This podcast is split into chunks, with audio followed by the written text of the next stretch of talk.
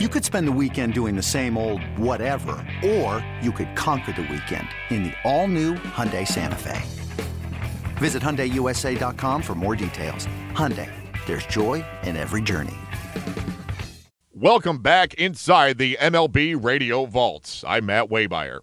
The 1990 World Series could have been baseball's adaptation of David versus Goliath, though certainly no slouch after a 91 win campaign the Cincinnati Reds were heavy underdogs against a defending world champion Oakland A's club, which had racked up 103 victories and were appearing in their third straight fall classic. But behind some timely hitting and the vaunted Nasty Boys bullpen, the Reds had raced out to a stunning 3 0 series lead. The date was October 20th, 1990, and the Reds were on the doorstep of their first title in 14 years. With the call of Game 4 of the 1990 World Series is longtime radio voice of the Reds, Marty Brennaman. Good evening, everybody, from the Oakland Alameda County Coliseum. Welcome once again to Reds Baseball. It's game number four of the 1990 World Series. The Reds are looking to finish it off tonight after an 8 to 3 victory here last night to take a three games to nothing lead over the defending world champions. Tonight's pitching matchup is the same as we had in game one last Tuesday night at Riverfront. It'll be Jose Rijo against Dave Stewart, a matchup that resulted in a Cincinnati 7 to nothing victory.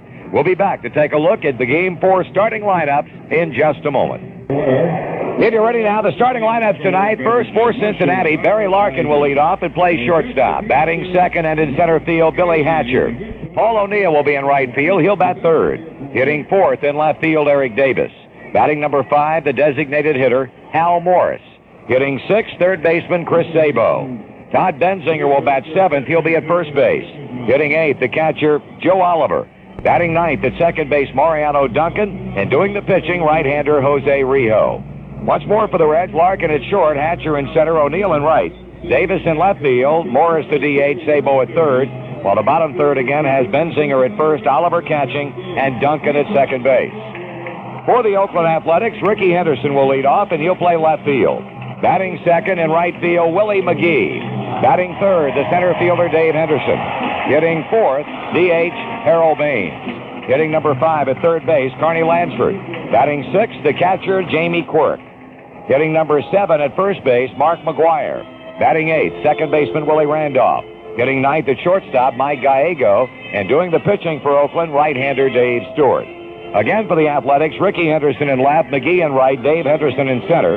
Baines the DH, Lansford at third, Court catching, with McGwire at first, Randolph at second, and Gallego at short. The Reds and the Athletics, the fourth game of the 1990 World Series. We'll be back with a play-by-play action in just a moment. The Athletics are taking the field. Of course, the standing room only house here at the Oakland Alameda County Coliseum, Dave Stewart. Given the baseball tonight, trying to stave off 1990 World Series elimination. But probably the bigger story tonight, as you know, I've already noted by now, the absence of Jose Canseco from the Oakland lineup. Tony La Russa implied after last night's 8 to 3 loss that he might well sit down as superstar tonight, and that's exactly what he's done, putting uh, Willie McGee in right field, playing Dave Henderson in center. Uh, an interesting move, and I guess to some extent, Joe, a very shocking move because while he's only one for 11, he can run into one or two in a ball game and change the complexion of it. Well, there's no question about it. I think last night, Marty, uh, it, it kind of gives you a little feeling what Canseco can uh, mean to you just uh, mentally when uh, he came to the plate with two out or two on and hit the fly ball to O'Neill down the right field line, and. Uh, so uh, having him out of the lineup uh, is all right. I, I'm sure that Tony has decided, well, we got to try to get something uh, put together here that uh, might score some runs, and this is what he has come up with. And uh, so Jamie Quirk catching tonight, taking over Terry Steinbach, and uh, I don't know if maybe Terry's arm might be bothering him uh, where he was hit by Larkin last night or not, but. Uh, uh, Tony La Russa shaking up their lineup and uh, hoping for some offense, and uh, hopefully it doesn't work, and the Reds can jump on the old airplane about noon tomorrow and head back to a big celebration. Well, the next two and a half to three hours will tell the story, although we can tell you that most of the so-called experts who have covered this series feel like it's uh, almost a mortal lock that Dave Stewart will pitch well enough to win this game tonight for Oakland. You know that uh, no team has ever come back from a three games to none deficit to win a World Series. And Oakland, with its back flat up against a proverbial wall, going to work right now with their 22 game winner on the mound. Barry Larkin leading it off. 357 batter in this World Series. Stewart delivers. The pitch is taken high for a ball, and this game is underway. 64 degree game time temperatures amidst a setting sun here in the Bay Area. Winds out of the west at 13 miles an hour. Larkin waiting on the pitch, and he takes a strike, and the count evens at 1 1. The problem that Stewart had in Cincinnati was his inability to throw strikes. Basically, had trouble getting his breaking ball over, and as a result, was not around very long as the Reds went on to post that 7 0 victory. Here is the 1 1 pitch, and Larkin takes it way inside and off the mid of catcher Jamie Quirk. Two balls and one strike. Defensively, Mark McGwire at first, Willie Randolph at second, Mike Gallego at short, Carney Lansford at third. No changes in the Oakland infield. In left field, Rickey Henderson, Dave Henderson in center, with Willie McGee in right, replacing Canseco, and Jamie Quirk making his first appearance behind the plate. Larkin swings and hits it in the air. It'll be handled by either Henderson or McGee. It'll be Henderson moving toward right center to make the catch. Larkin retired, leading off the game on a fly ball to center, bringing up Billy Hatcher. Hatcher taking a shot at a couple of World Series records tonight. Babe Ruth holds the World Series record for hits in a four-game series with 10. Hatcher has nine right now. There's a strike. And in a four-game World Series, uh, Babe Ruth also holds a batting average at 625. And Hatcher comes into game four tonight batting 750. He's down a strike as Stewart kicks and throws, and the pitch is fouled back, and it's 0-2, just like that. Billy collected a couple of hits last night and five times up after getting seven hits in his first seven times up in the first two games in Cincinnati. But in a hole, two strikes as Paul O'Neill waits on deck. Hatcher levels the bat. Stewart rocks to the windup, bringing it on up there, and Hatcher hit. And apparently got it on the elbow, and Billy in all sorts of pain. He is down and, I mean, hurting and hurting rather badly. Up the third base line, he went down immediately. Larry Starr, the Reds trainer, is out there along with Lou Piniella, who has just now arrived on the scene. That ball might have gotten Hatcher on the left wrist. Either the wrist or the hand, and uh, that, uh, a fastball hit him right on the back of the left hand. And uh, certainly, we hope uh, nothing serious, but Billy's certainly in quite a bit of pain. And I don't know whether that was a message or not. I would have to think so. You don't come quite that far inside, do you? Yeah, I don't think so. And I, you know, it's also interesting. This is the first time I can recollect in four games that an Oakland pitcher has pitched inside. That that severely, we'll say. Yeah. And, uh, certainly uh, was a fastball, no question about it, and uh, hitting Billy on that hand, and he is still down, and uh, hopefully again it's nothing serious. But uh, that's uh, something that you know you look at a, a series like it, and uh, the way the Reds have, uh, in a sense, handled the Oakland pitching staff uh, throughout, and uh, you say, well, do you retaliate? Well, uh, under the circumstances, uh, no. No, I agree with you. You uh, just, you know, say, well, someday we'll have a chance.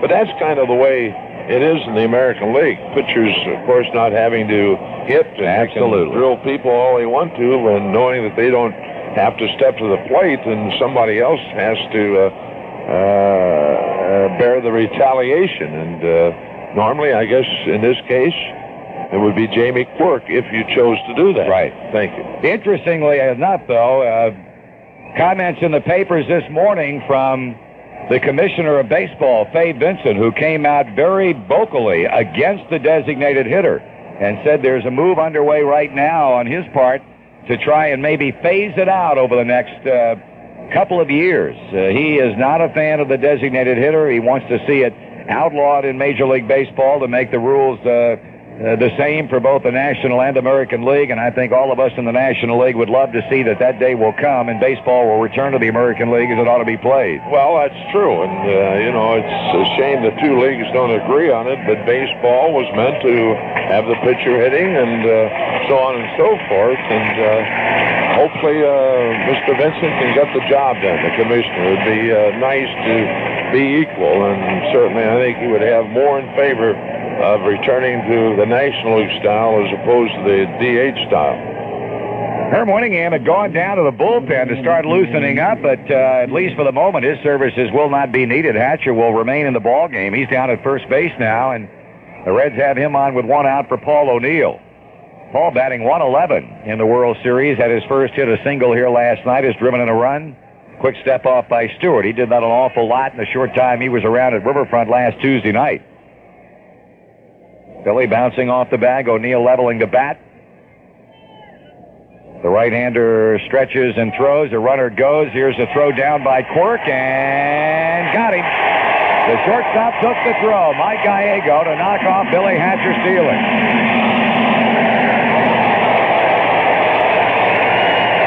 So the Reds waste no time testing the arm of Jamie Quirk, who started all of 26 games in the 1990 regular year. He throws the strike down to Gallego, and Hatcher's gone. And the 0-1 pitch to O'Neill is taken at the knees for a strike. I'll make that an even count now, a one ball and one strike. Two down, nobody on. Here's a pitch, and it's low and inside, getting away from the Oakland catcher. Now you see the replay, and he's safe. Tagged him, appeared to tag him on the seat of the pants, and his foot was already on the bag. But that old deal about if the ball gets down well ahead of the runner, they're going to call him out more often than not. Here's a check swing liner foul down beyond the Oakland third base dugout. Plate umpire tonight from the American League, Ted Hendry at first, Randy Marsh of the National, Bruce Froemming again filling in for Larry Barnett of the American League. Froemming uh, at second base, Barnett ill with a virus. Here's a line drive, fair down the left field line or foul. Foul ball. Paul hit that ball hard. Mark McGwire hardly had enough time to react before it was by, but just foul. So Froemming at second, filling in for Barnett. Over at third from the National, Frank Pulli. On the left field line, American League umpire Rocky Roe, and on the right field line from the National League, Jim Quick. Two balls, two strikes, two out. Nobody on here in the top of the first. And the pitch from Stewart is taken in the dirt. His control is not exactly up to snuff here in the first inning tonight. Three balls, two strikes. O'Neill trying to become a two-out base runner for the man on deck, Eric Davis. And the payoff pitch is coming, and it's bounced to second. Willie McGee makes a pickup, flipping on to McGwire, and the inning is over. No runs, no hits, and nobody left on. After a half inning of play, it's the Reds nothing, and the A's are coming up.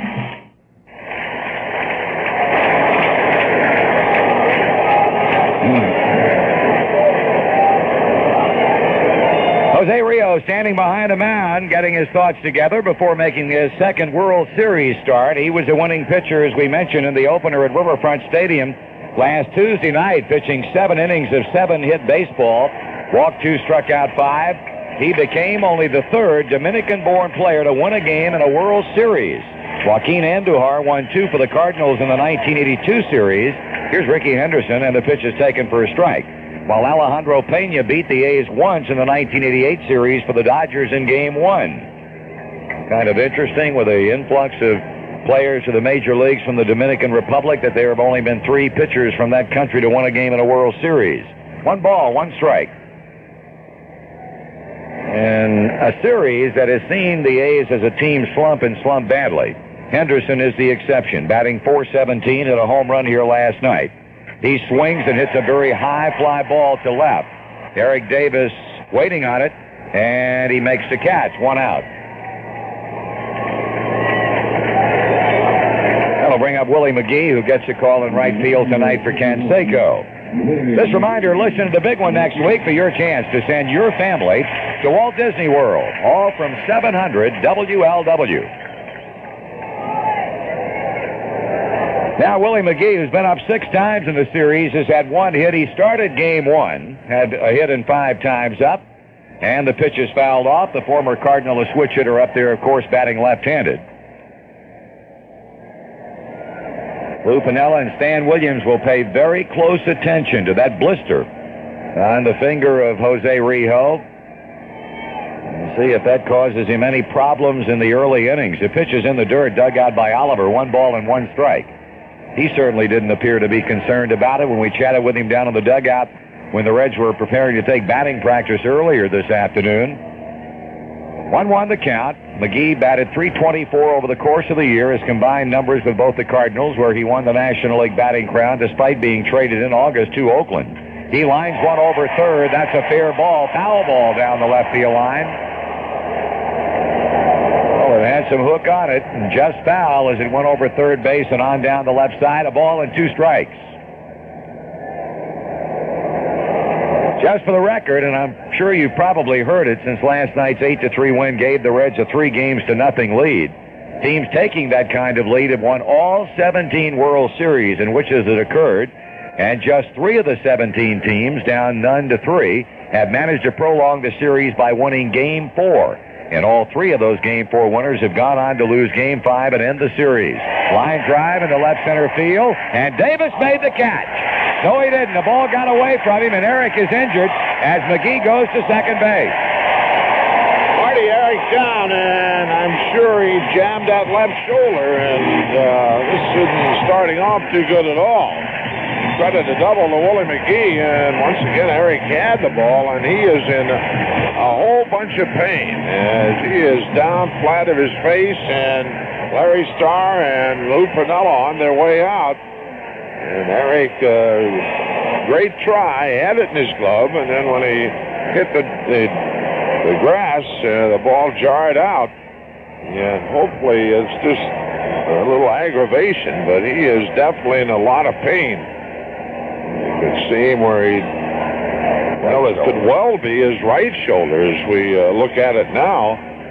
Thought maybe because of that left shoulder that it uh, could be it, but now the way he landed, definitely it jammed that right shoulder and we'll see how this works out. And Eric uh, sitting up now, but uh,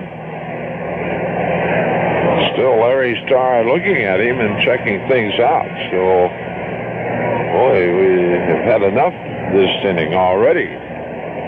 Hatcher hitting hit by the pitch, and uh, Eric now, uh, well, they jammed his, well, now it looks like they're looking at his right rib cage. Larry Starr uh, right at the right, his right rib cage, and uh, maybe uh, in hitting the turf, an elbow came up and got him in the ribs. Well, Davis still down flat on his back as Larry Starr examines him, and we saw Hatcher, of course, get hit in the first inning by the Dave Stewart pitch. There seemed to be some question for a while as to whether or not he'd be able to remain in the ball game. And now Davis making uh, the type of effort that he always makes. In fact, had the ball in his glove when he then hit the turf. The ball fell free. McGee went to second for a double and they are still examining Eric Davis out in left field. And he is still flat on his back and uh, and looks to be in some discomfort. There's no question about that.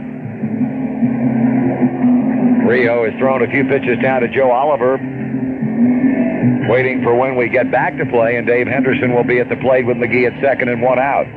You just wonder also if Eric had the wind knocked out of him along with this, and uh, apparently he's in pretty good pain, so we'll see what uh, Lou decides to do here. But uh, Eric's still down flat of his back, and Larry Starr now reaching around the backside of the uh, right rib cage and uh, seeing if he can find the tender spot on as far as Eric's ribs, and hopefully it's nothing uh, that serious. But we uh, you just don't know when you're down that long. It could be cracked ribs, or it could have pulled the cartilage loose, whatever.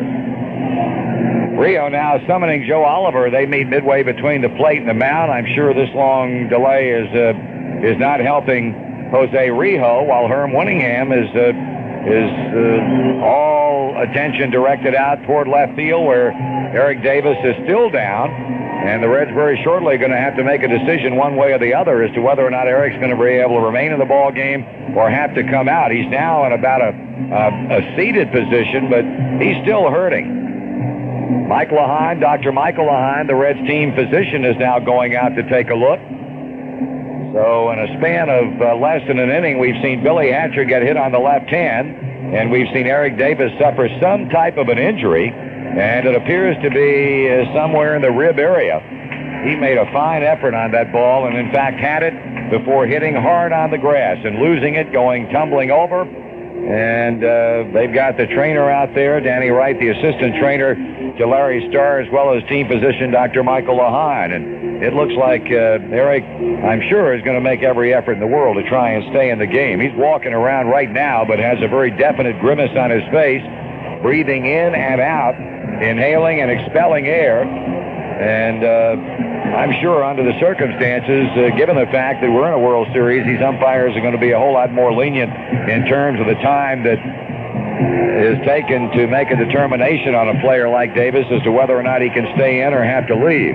Well, it appears the, the problem is in his uh, the more uh, back, the right side, and uh, that's what uh, he's reaching for. And now the manager getting a little upset uh, with Eric, and uh, I don't know whether Glenn Braggs and Herm Winningham loosening up, but.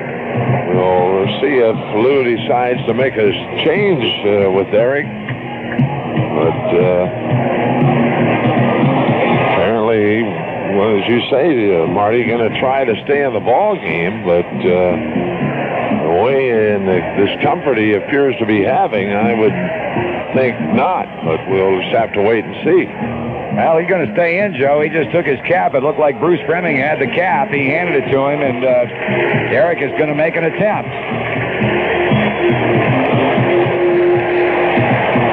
So a horde of folks leaving the field. Lou Piniella, Larry Starr, Danny Wright, and uh, Michael Lawhon, the Reds team doctor, heading back toward the first base dugout. Eric uh, down in a squat position now out in left field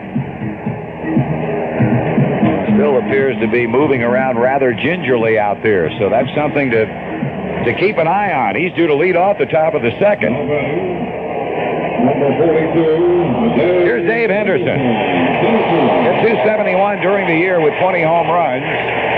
A 333 World Series batter. No homers or runs batted in, but he's got Willie McGee out there at second base with one away. Henderson now with the DH Harold Baines on deck, and Rijo trying to dodge a bullet here in the first inning. He checks McGee back at second. He comes to the plate, and Henderson hits it in the air. Out in short center field, Mariano Duncan ranging back on the grass to make the catch, and that's out number two.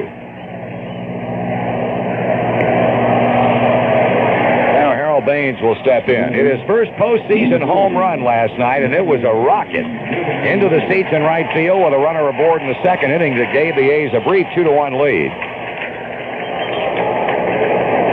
His only hit in five plate appearances, of course, uh, was not in their lineup for either game one or two at Riverfront due to the absence of the designated hitter. Baines, something of a defensive liability in the twilight of what has been a very good career for him, but he can still swing that bat. Left-handed batter. McGee at second, two out. Rijo throws, and the pitch is up a ball. Well, Jose did not break tradition, despite the fact that he was in Oakland rather than in Cincinnati. As far as his uh, game day meal is concerned, here comes a 1-0 pitch, and Baines takes that one way high.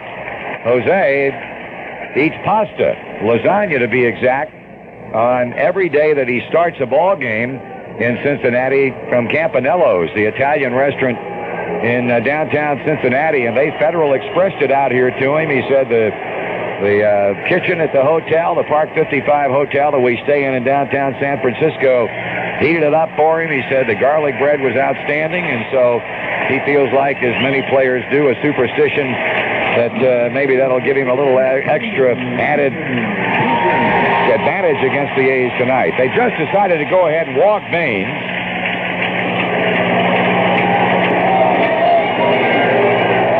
Go down as an intentional walk, and it brings to the plate third baseman Carney Lansford. Two on, two out.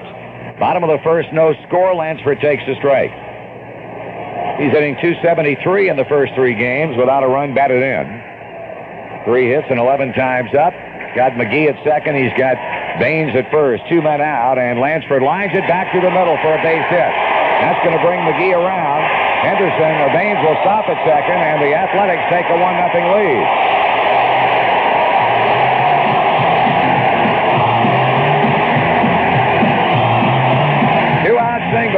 Carney Lansford is something that I'm sure manager Tony La Russa hopes that he will see a whole lot more of tonight because this ball club, in that respect, has struggled big time in this World Series.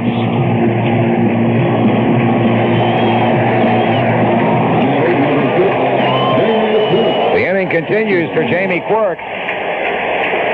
He's a left-handed batter. We mentioned he started all of 26 games during the regular season.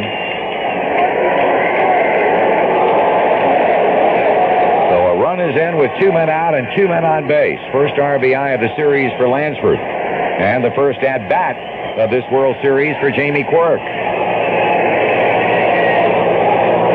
Checks his swing. It's ball one.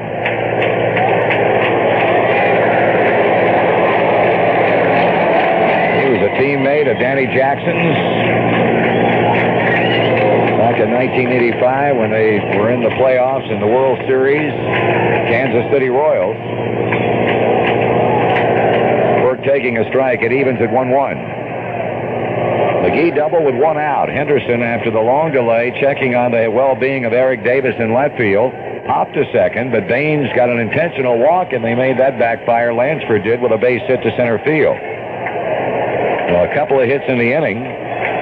With an intentional walk, the A's have scored, and it's a 1 1 count on Jamie Quirk. Rijo kicks and throws, and the pitch is swung out and missed. He batted 281 during the season at 26 RBIs, three home runs.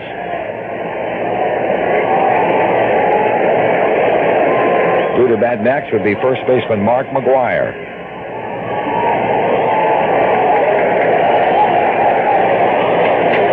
Worth making Rijo wait just a moment as he steps back in now, levels the bat.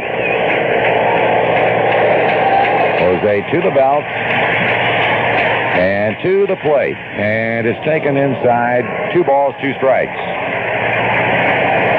It's interesting watching Rijo renew old acquaintances with a lot of the the athletic fans prior to the third game of the series here yesterday. A lot of folks that uh, were solidly in his corner when he was a member of this organization before traded, being traded over to Cincinnati in the Dave Parker deal.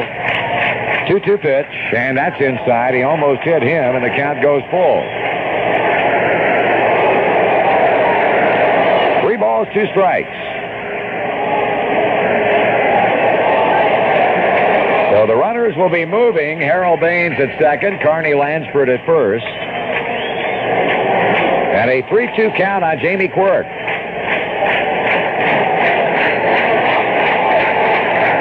Outfield playing the left-handed batter straight away. And Rijo cranking up that payoff pitch, and it's a swing and a miss. He struck him out, and that ends the inning. But the Oakland Athletics get a run on two hits with two left. And at the end of one complete, it's the A's one and the Reds nothing. Oakland at the end of an inning. Another bad news. Eric Davis leaving the ball game. He is being escorted down behind home plate in that runway that leads up into the Reds clubhouse, along with Dr. Michael Lawhon. Eric still appears to be in uh, quite a bit of discomfort, so he is finished for this ball game. And I'm sure that Lou Piniella is going to be very interested to know what the ultimate result of whatever tests or X-rays they run on Eric, especially in the event that the A's win this ball game tonight and extend it beyond a fourth game. Marty, uh, in uh, the con- continuous replay of uh, Eric uh, trying to make the catch, it looks like when you really look at it, is when he hit the turf, his elbow came up and, and hit him in the ribs. And uh, you'd have to feel that uh, quite possibly Eric might have a cracked rib or pull the cartilage away from a rib cage. Uh, we'll certainly just have to wait and see, but uh, it, uh, it's a little too much discomfort uh, to think it's nothing serious. That means that Glenn Braggs will come to the plate and pinch hit. Braggs has had only one appearance so far in this World Series, and that was game two on Wednesday night in Cincinnati when he pinch hit in the eighth inning and got an RBI on a fielder's choice, a ball that he hit up the middle. Mike Gallego was only able to get a force out at second base and uh, was unable to get the double play as Billy Hatcher, who had triple leading off the inning, came in to score to tie it up at 4-4. So Braggs will pinch hit and no doubt remain in the ball game. And uh, interesting story and a sidelight to this World Series as it relates to Braggs and the state of Hawaii. Braggs is the first baseball player to play and graduate from the University of Hawaii, and all of a sudden he has become a local hero in the 50th state. Mike Evans, who is a morning radio personality and an old friend out in Honolulu, just arrived into San Francisco uh, today and brought some goodies from the islands for the Reds players and also for Glenn Braggs. He takes the ball. There was a flowered lei for each player in their locker when they arrived here at the Oakland Coliseum today, along with a box for each player of chocolate covered macadamia nuts. And they were delicious. I can imagine that they were. Also, a proclamation from the governor of Hawaii, so he's got one state solidly behind him. And uh, pinch hitting for Eric Davis here in the second inning as he takes the strike, and the count is 1 1.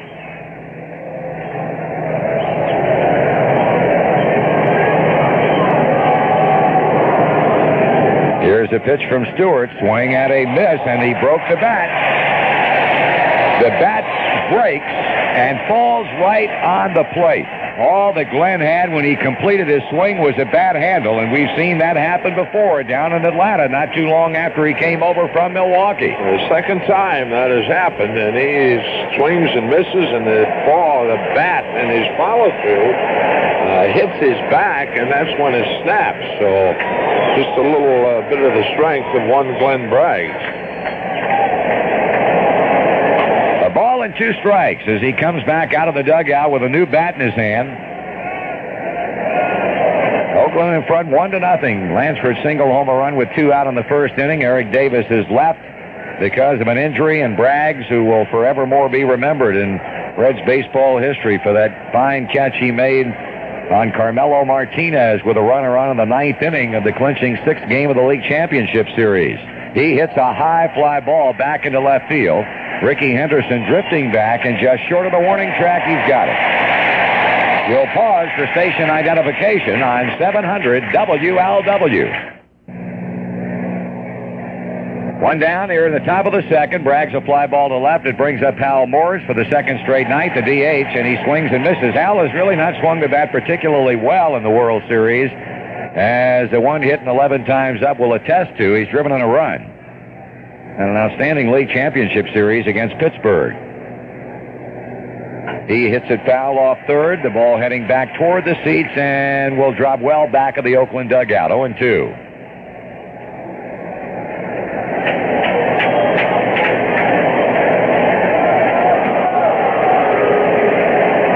Sabo on deck, the hero of last night's 8 to 3 victory. Morrison a hole, two strikes.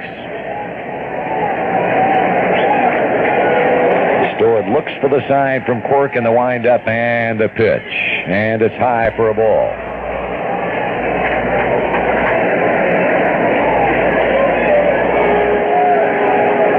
Give Hal a lot of room down the right field line.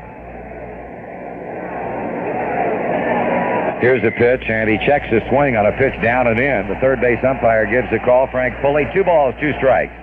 Stewart made 19 starts during the 1990 season following an Oakland loss. The A's have won 13 of those 19 starts, and Stewart himself is 12 and 6 with one no decision. So he has certainly been a stopper, as you would expect a guy who was 22 and 11 to be. Here's a fly ball to left. Henderson will play that one with no problem. Two out.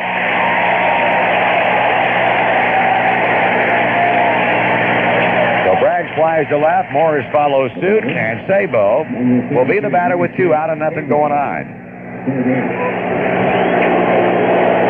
When you hear about a player in any sport having a fine all-around night, that tag certainly applied to Sabo last night. Two home runs, three RBIs. He also set a World Series record by accepting 10 chances at third base without an error. The pitch is in for a strike. He's batting 500 in the World Series with the two home runs, and he's driven in five runs. Stewart bringing it, and Sabo taking it uh, outside a ball. One ball, one strike.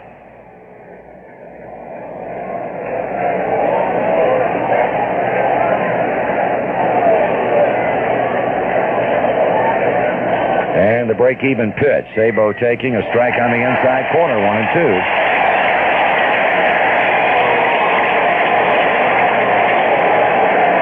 And Stewart with a one-run lead early, and a count advantage against the right-handed batting Chris Sabo with two out. The pitch. And it misses way outside. Two balls, two strikes. Should this game go to number five tomorrow night, it would be the final game to be played here in Oakland should it go past five games. And the probables in that one would be Danny Jackson, a left-hander against right-hander Bob Welch. 2-2 pitch. And he swings and fouls it off the plate. Goes bouncing off the third base line. Ladies and gentlemen, your attention please. Doctor number 15. Doctor number 15. Please report to the A's clubhouse.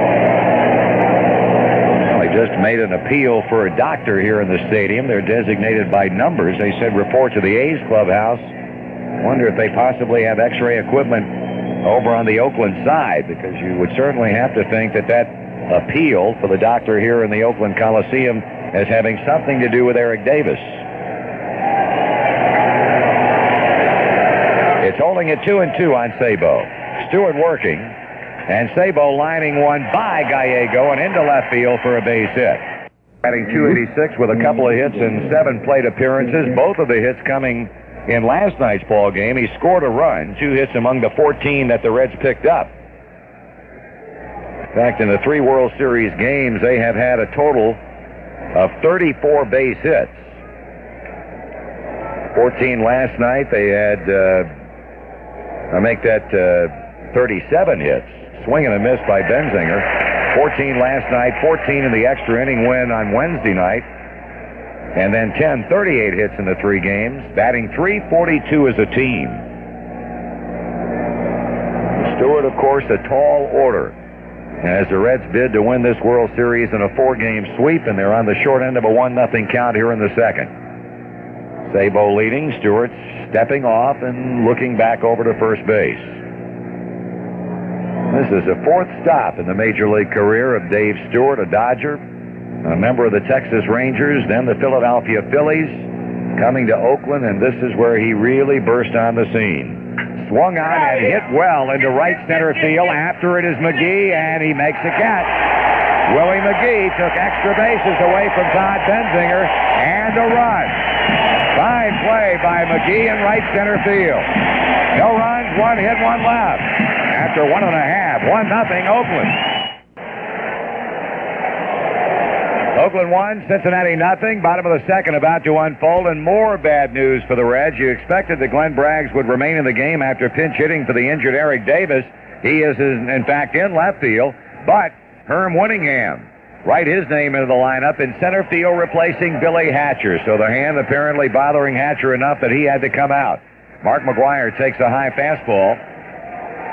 Dropped down to the number seven spot in the Oakland batting order for tonight's game as Tony La Russa really shook it up. He swings and taps one along the first base side. Rijo comes off the mound, picks it up, and underhands to Benzinger for the out. So Braggs in left, batting in the cleanup spot. Winningham in center, hitting in the number two position. And the decision by Tony La Russa to lift Canseco for Willie McGee has certainly paid off already tonight. McGee double, came in to score the game's only run in the first, and took away an extra base hit that would have led to a run for the final out of the second inning off the bat of Todd Benzinger. Here's Willie Randolph batting in his usual eight spot, and he takes the strike. Don't miss the fun. Afternoons with Gary Burbank and Doc Wolf on the big one, 700 WLW.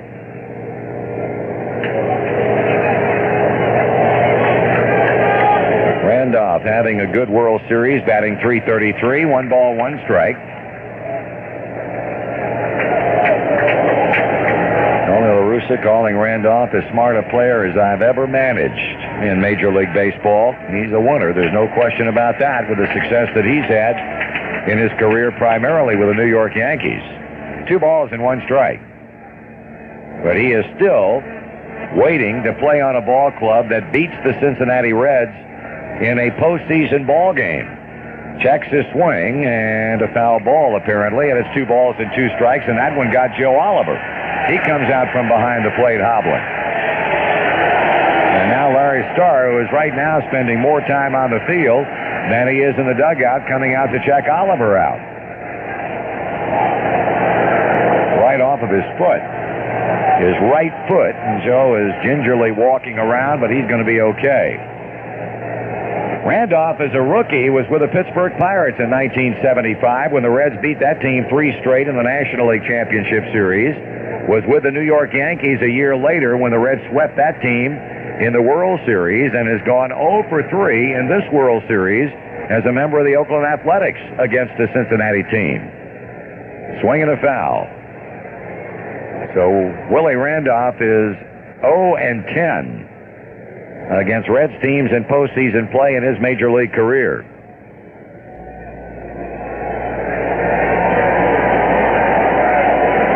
Two balls, two strikes. One nothing Oakland. We're in the bottom of the second with one out. McGwire has bounced back to Rijo.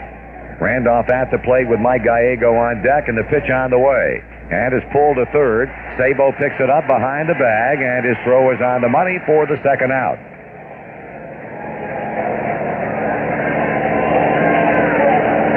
Gallego, a 207 batter during the season, batting 100 in the World Series, has driven in a run. The batter, number nine, Mike Gallego, shortstop. What the Reds did here last night has gone against the grain in World Series games in the last few years. Home teams in World Series play have lost just five of the last 22 games. Three of those home team losses have been by the A's, two in 1988, and the defeat here 8 to 3 last night, with the other two being by the Giants last year. One strike count, and a foul out of play, and he's behind 0 2. Oakland, of course, hurt by the loss of Walt Weiss, who suffered a knee injury in the league championship four game series sweep over the Boston Red Sox. He was declared out for the entire World Series and was replaced by a rookie, Mike Bordick, who has seen action in a couple of ball games. So Gallego playing shortstop on a regular basis with Randolph going to second, whereas under normal times they uh, had divided the duties at second base between Gallego and Randolph when Weiss is a fixture at shortstop. One ball, two strikes, two men out as Rijo deals. And Gallego checks, and that's the ball. Two and two.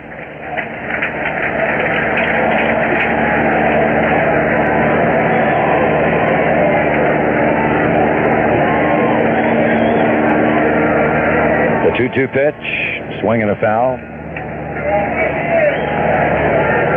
Holding at two balls, two strikes.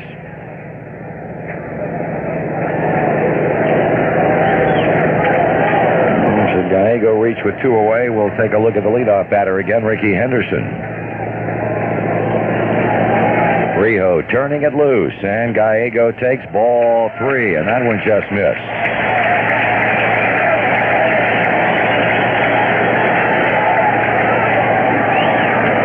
Three balls, two strikes. McGwire a ground out, Randolph a ground out. Here comes a payoff pitch, and it is ball four, and Rijo lost him.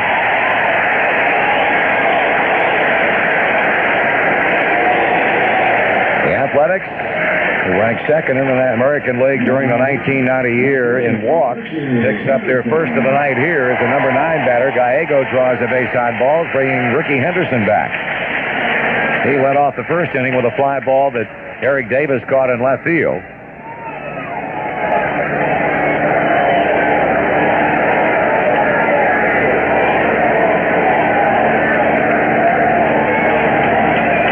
Rijo with a motion and the pitch, and Henderson takes it on the outside corner, a call strike. That's the way they like to pitch this guy. take away his power by making him hit the other way. Been on base rather frequently, has really not been a factor in this World Series. Such has been the dominance by the Reds, especially in games one and three. There goes Gallego. Pitch is taken. The throw by Oliver in the dirt and on into center field. And Gallego will come on to third base. That's the third throwing error that Joe Oliver has committed. He had one in game two and game three, and now one in game four. A steal for Gallego had but five during the season, and he's at third base as a result of the throwing error.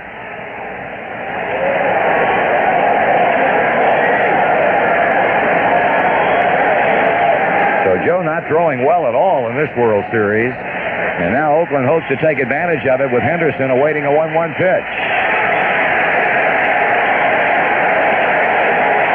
The stretch and the pitch. And the fastball misses. Ball two. He has a seven-game World Series hitting streak, which includes every game in which he's played. He also has, Henderson does, a 15-game postseason batting streak. He'd love to extend it right here. And the pitch is high, ball three. That streak dates back to a hitless contest in game one of the 1989 American League Championship Series against Toronto. And after that, he has hit in every game in which he's played in the postseason since.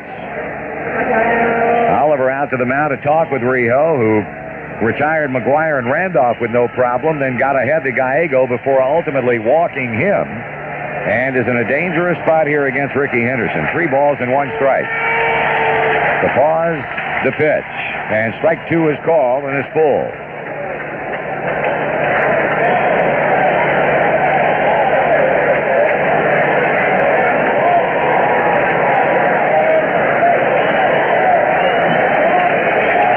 Third base occupied by Mike Gallego with two out. Oakland leading one nothing. They got a two-out hit from Carney Lansford in the first inning to get their run in. And Henderson with a payoff pitch has taken ball four, so back-to-back walks after two were out. And the Athletics have them on the corners for Willie McGee.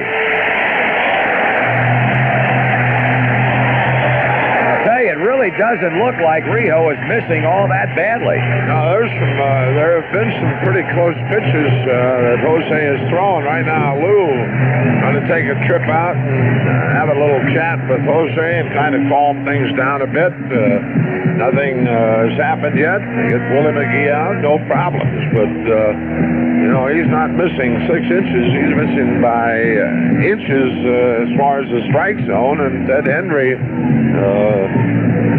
I haven't seen Lou or uh, Jose rather uh, say anything or question the call by Hendry, the plate umpire. So Lou has had a brief meeting and heads back to the dugout.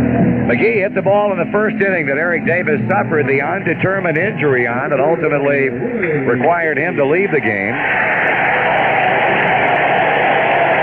McGee familiar with Rijo and vice versa, uh, as two having hooked up many times while Willie was playing with the St. Louis Cardinals. First and third, two out, walks got him there. And the pitch to McGee taking lower ball. He can be a free agent at the end of this season, as can Harold Baines. So the Athletics will have a couple of big decisions to make, trying to determine whether or not to sign one or both or neither. One ball and no strikes. And a throw over, and Henderson is back. He has stolen two bases so far in this World Series, Rickey Henderson has.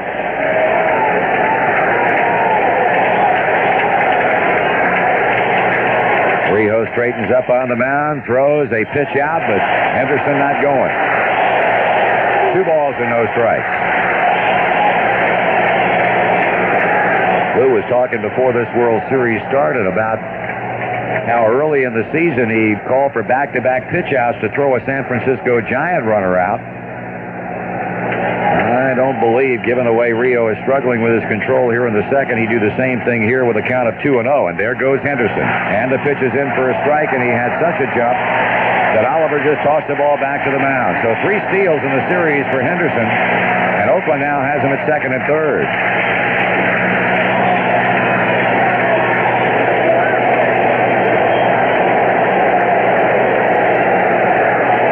Two balls, one strike, two out.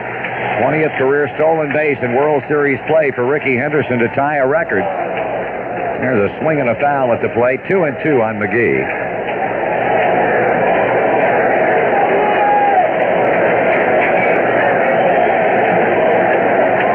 Very slow start to World Series game number four. The Hatcher injury, hit by a pitch in the first. The Davis injury. Both ball players are gone. Braggs in left and Winningham in center. And Rijo cranking up the 2 2 pitch. And it's a strikeout swinging, and Jose dodges a second inning bullet. No runs, no hits, one error. Two men left. At the end of two in Oakland, the A's won, the Reds nothing.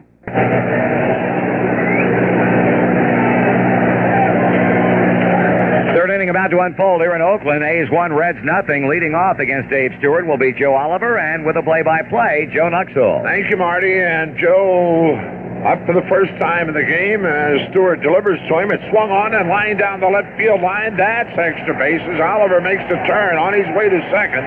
Henderson up with the ball, returns to the infield, and Joe Oliver has his third double of the World Series. Well, he wastes no time jumping on Stewart's first pitch, and that'll bring Mariano Duncan to the plate. And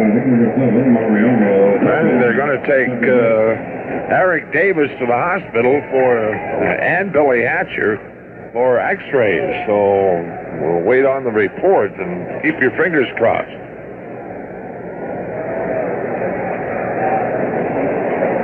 Duncan uh, for the series a 200 batting average with an RBI. Mariano Picked up that RBI last night, has stolen a base.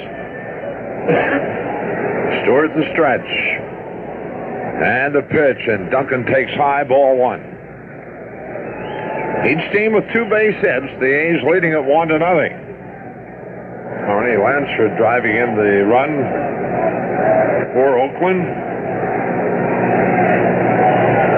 Oliver at second base, nobody out here in the third inning.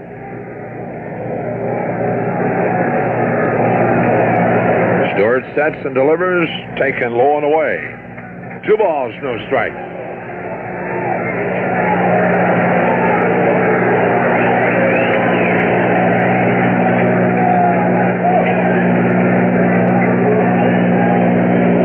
Barry Larkin waiting on deck. Stewart has his sign. He sets and delivers, and Duncan swings and hits it right back to Stewart. He knocks it down, picks it up, throws to McGwire, and Oliver has to hold a second. So Mariano hit it hard, but back to Stewart on the bounce, and he knocks it down. Oh, actually hit him on the heel of the glove, came up and hit him in the stomach, and then bounced in front of him. So with one out, Barry Larkin steps in. Lark, a fly ball to Henderson in right center, leading off the game.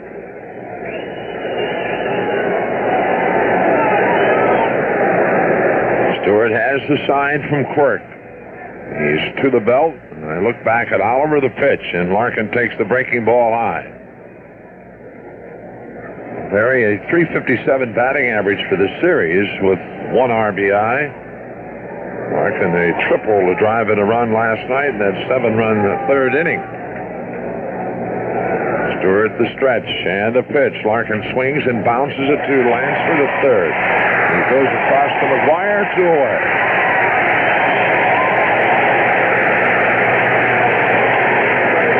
Well, two down, and that'll Winningham to the plate for the first time. Hitting in Billy Hatcher's spot.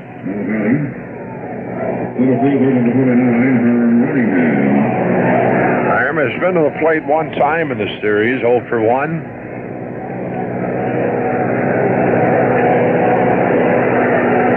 Oliver led off the inning with a double. He's still at second base. Paul O'Neill on deck.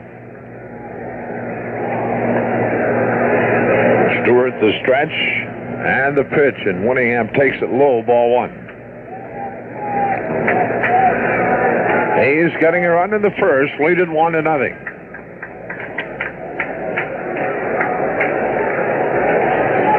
Stewart sets, looks back at Oliver. The 1 0, and Herm swings and misses. Breaking ball, evens 1 1 for the year at 256 with three home runs and 17 RBIs.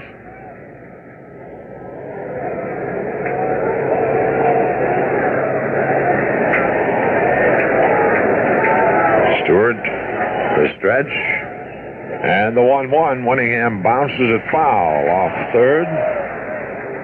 And it's 1 and 2 to Herm Winningham.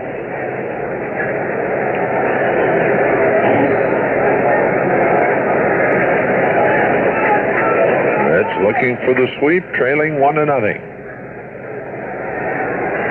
They trailed last night after two times to the plate, 2 to 1.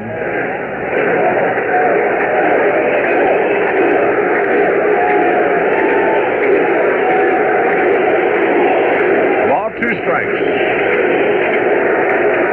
Stewart the stretch. And delivers. And Winningham takes it low and outside. It evens 2 2.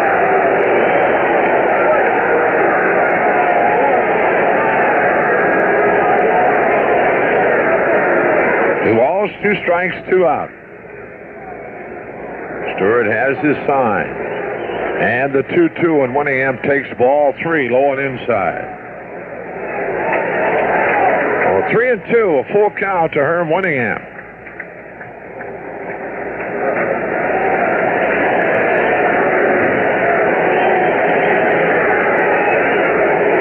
Stewart ready with the payoff. He sets and delivers, and Winningham swings and fouls out of play to the left. Pitch looked like it might have been up and out of the strike zone.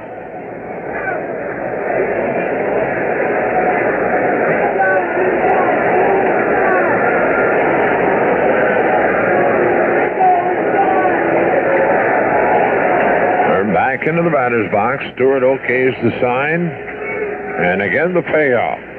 Winningham swings and bounces to McGwire at first. He'll take it himself, and that's in. The Reds a base hit, a runner left. Middle of the third, Oakland one, Cincinnati nothing.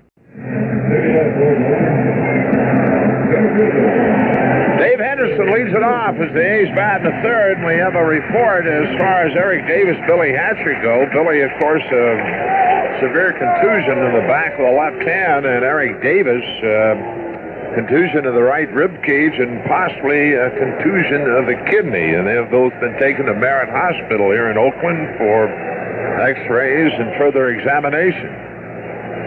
Well, Jose Rijo's ready to go to work on Dave Henderson. He popped out to Duncan in the first inning and looks at a strike.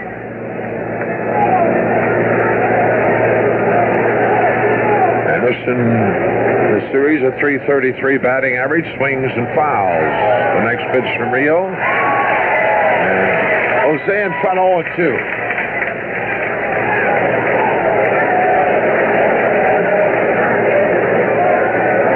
Rijo back with the 0 2. Henderson checks on a fork ball that's low and away. A ball, two strikes.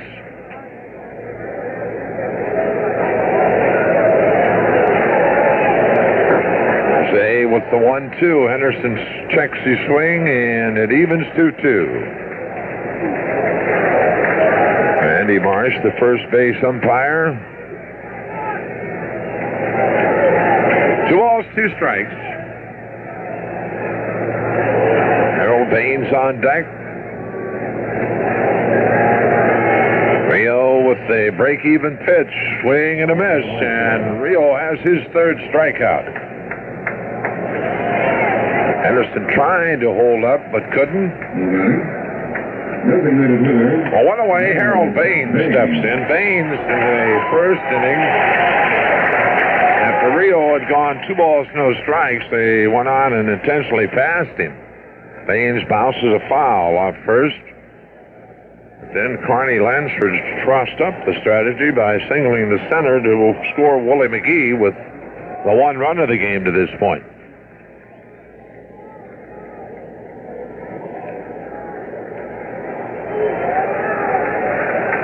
Rijo the 0-1, takes it outside, 1 and 1. Well, the Reds have lost two starters, Billy Hatcher and Eric Davis. 1-1. Baines swings and grounds it up the middle, but there's Larkin easily fielding and throwing out Baines, two away.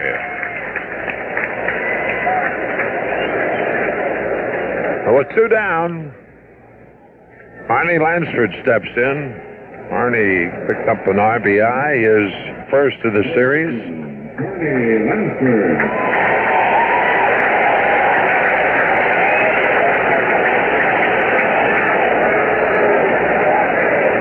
Rijo delivers. Lansford swings and a fly ball to right. Paul O'Neill drifting back, and he has it, and that's the inning. So they A's out in order for the first time in the game, and after three, it stays Oakland one, Cincinnati nothing.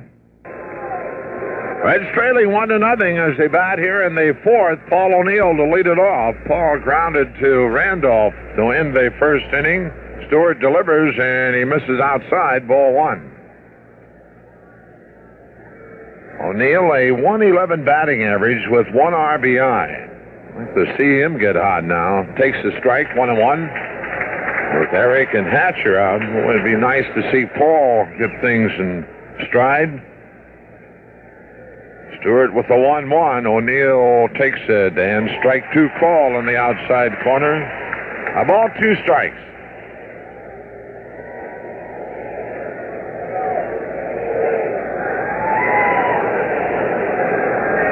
Burke hangs the sign. And Stewart delivers the one two, and O'Neill swings and misses. Stewart gets his first strikeout. One away, and Glenn Bragg steps in. Bragg's up for the second time. Glenn sent Henderson to the warning track in the second inning, leading off when he hit for Eric Davis.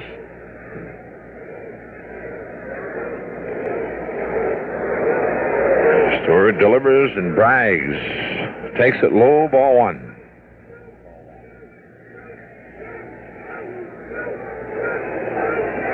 Each team with two base hits. The 1 0, Braggs takes it, strike call, and it evens 1 1. That's the defensive play of the game to this point. Was Willie McGee's running catch on Benzinger with Sabo at first base and two out in the second inning, going into right center. Bragg swings and fouls straight back.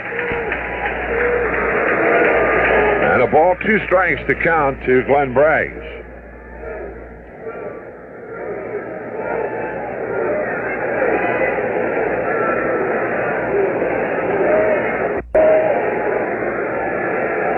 Hal Morris waiting on deck.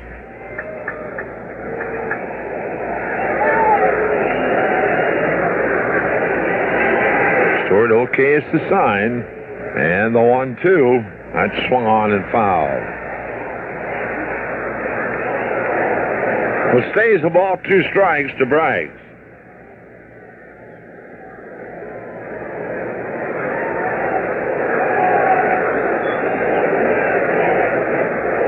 Ted Hendry cleaning the plate off, the home plate umpire tonight.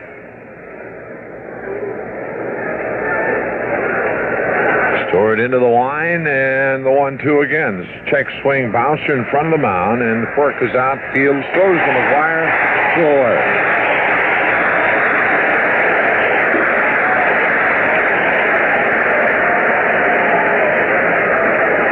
So with two out, Hal Morris steps in. Morris a fly ball to, to uh, Henderson in left field.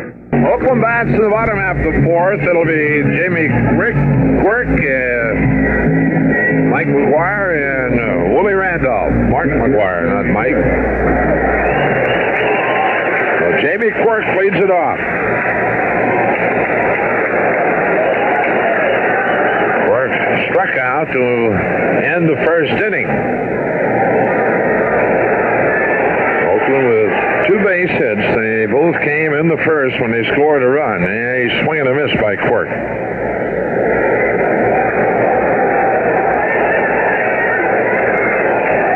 Jose has struck out three, has walked three, and one of the three walks an intentional pass to Harold Baines. Rijo waiting on the sign from Oliver and delivers the 0-1 and Quirk swings and misses again 0-2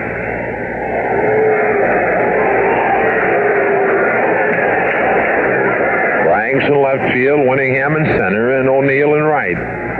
Playing Quirk straight away, a left-handed batter. Mark McGwire waiting on deck.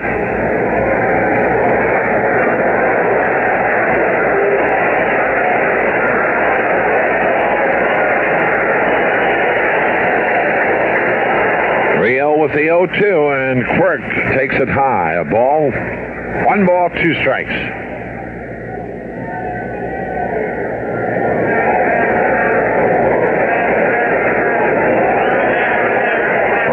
Into the batter's box.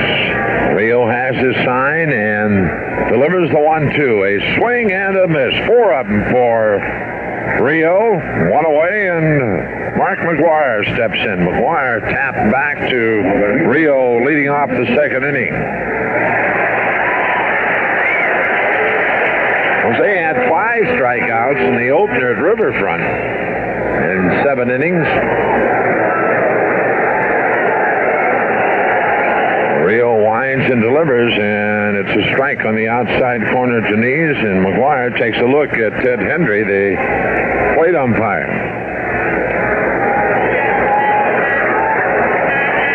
Rijo back with the 0-1. McGwire takes it and missing outside at the knees, 1-1.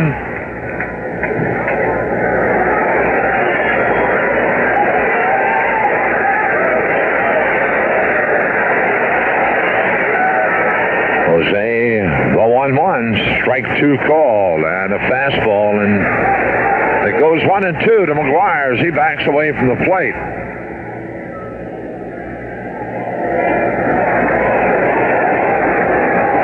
Rijo delivers the 1-2. McGwire takes outside. Count evens two and two.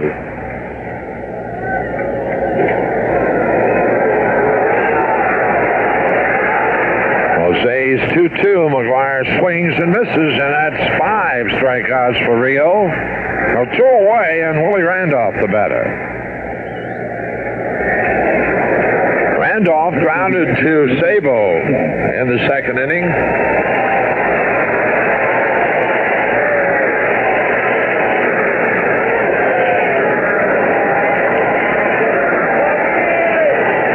Jose to the plate. Randolph looks at a strike.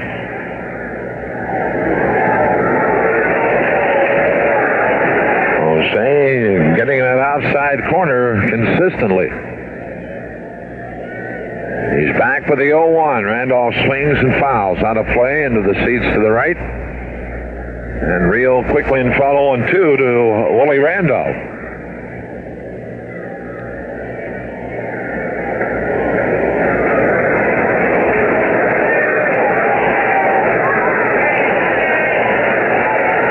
Jose okays the sign.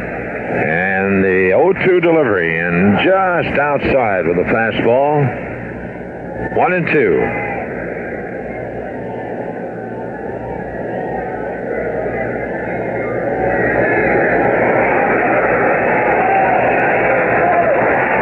Waiting on the sign. He delivers the 1-2. Randolph swings and he grounds to Larkin. He charges, fields, throws, and that's the inning. Nothing across after four. It stays the A's one, the Reds nothing. Four innings. The Reds no runs, two hits, one error. The uh, Athletics a run, two hits, and no errors. For the Reds, it'll be Chris Sabo to lead it off as we move on to the fifth. Back to the action, Marty Brennaman. Thank you, Joe. Sabo one for one. A base hit back in the second. One of the two hits that the Reds have collected off Dave Stewart. Another being the double leading off the third by Joe Oliver, and the Reds really missed an opportunity there to tie the game up. Question that going to the fifth, This man throwing the ball much better than he did at Riverfront last Tuesday night, but working with only a one-run lead as he delivers to Sabo, and Chris waves at a pitch away, a breaking ball. In hitting two home runs last night, he became the 30th player to hit two or more homers in a World Series game, and only the sixth player in World Series history to homer in consecutive innings. He goes again, and he's quickly behind 0 2. It was the first time that a player from the National League had hit home runs in back-to-back innings in World Series play. Well, he chalked up a first of sorts here last night, at least from the National League.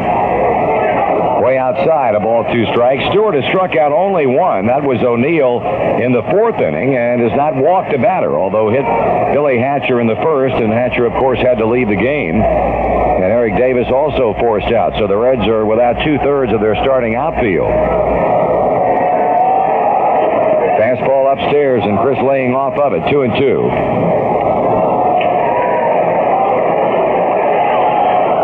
Two balls, two strikes.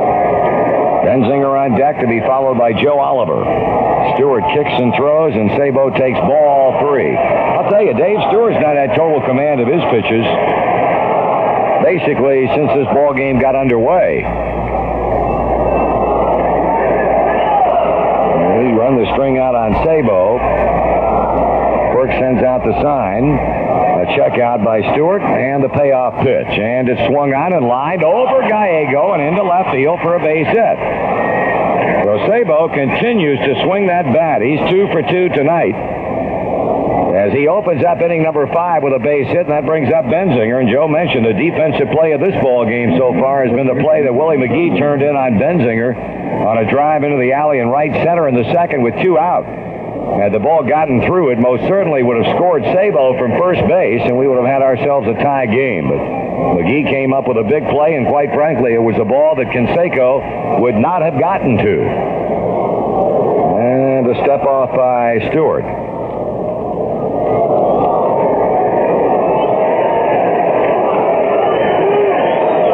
Sabo has now collected eight hits in this World Series.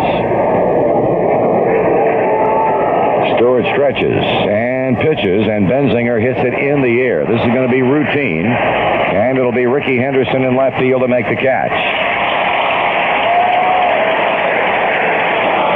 Be sure to listen to Jim Scott on the big one every weekday morning with Pat Barry's weather, helicopter traffic, and news every 15 minutes.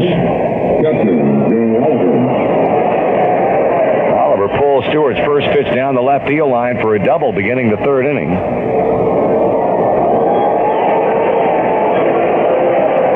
Joe's had a good World Series at the plate. He's now jumped his batting average up through three plus games to 400.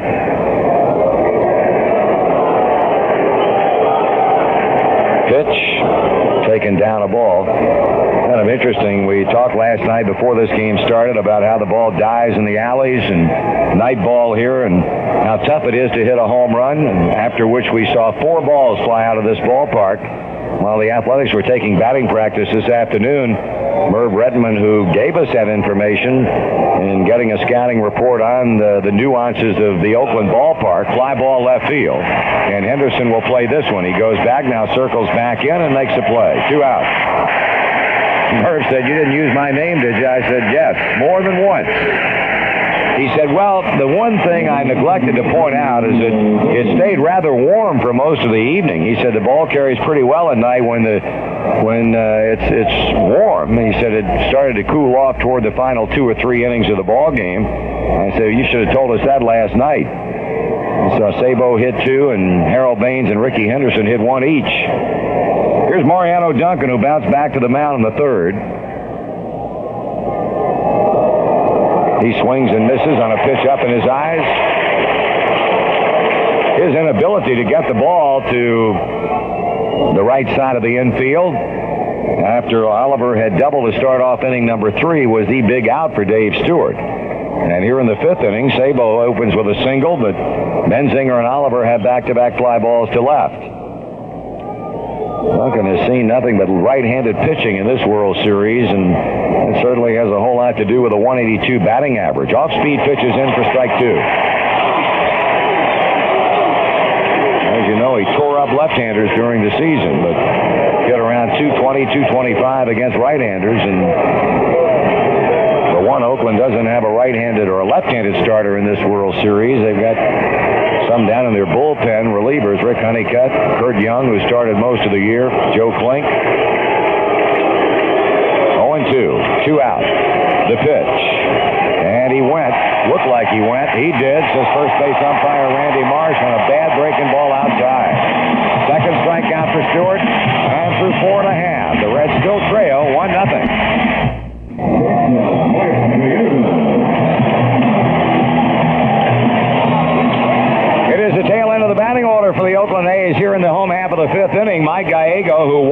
second, picked up a stolen base. We'll begin it, followed by Rickey Henderson and then Willie McGee. Jose Rijo pitching well tonight, but on the short end of a one to nothing score, giving up a run-scoring two-out single to Carney Lansford in the first inning. Oakland has been checked on two hits, and they both came in the first. The pitch is at the knees for a strike. And since walking Henderson in the second, he has retired seven batters in a row, and of those seven, he has struck out four. Gallego taking strike two.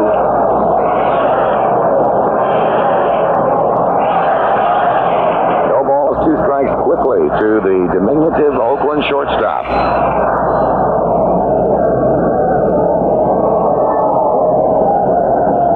Rijo looking, Rijo winding, and Rijo throwing, and Gallego fouls it back to keep it at 0 2.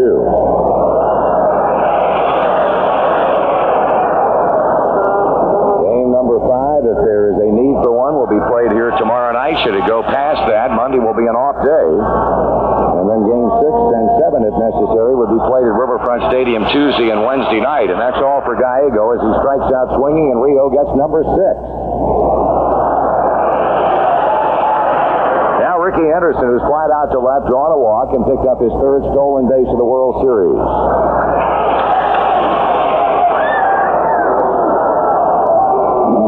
If you joined us late, the Reds have lost tonight due to injury Billy Hatcher and Eric Davis.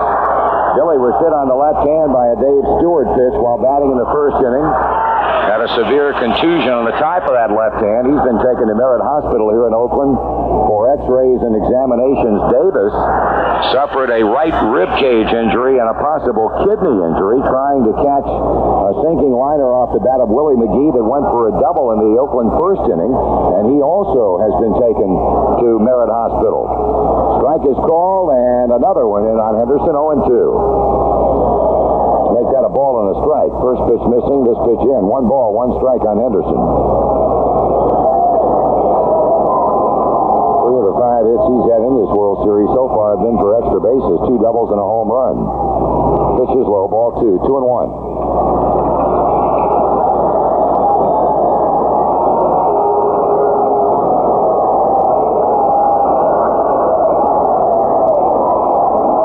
And time is called as Rijo rocked into the wine. Henderson set time out with plate umpire Ted Hendry, and Rickey backs away from the plate. Two balls, one strike, and here's the pitch. And it's swung on and hit foul. Back up and off to our right and out of play. I still can't understand why the scoreboard out in right field has the final scores from the final day of the regular season. I do not understand that. In case you forgot, I guess they, they're providing a little extra service for the fans here at the Oakland Coliseum. That's been bothering me since yesterday. Here's the pitch, and it's high and inside. Reds lost to Houston 3 to 2. San Diego beat the Dodgers 7 to 3. San Francisco knocked off Atlanta. Montreal got the Cardinals. Cubs beat the Phillies. One number missing in that New York Pittsburgh game. And then they got the American League scores on the other side. A 3 2 pitch. And strike three is called. He rings Henderson up. And seven of them now for Rijo. And Rickey didn't like the call by the American League umpire. And he's got a word or two for him as he heads on back to the Oakland dugout. Old Rick was looking for the fastball, and Jose got him with a slider, and uh, pretty good pitch. He's retired nine straight. He has struck out seven. He goes to work on Willie McGee, who began this string of nine in a row with a strikeout in the second. He had that double in the first inning and scored the game's only run. He swings and grounds it foul.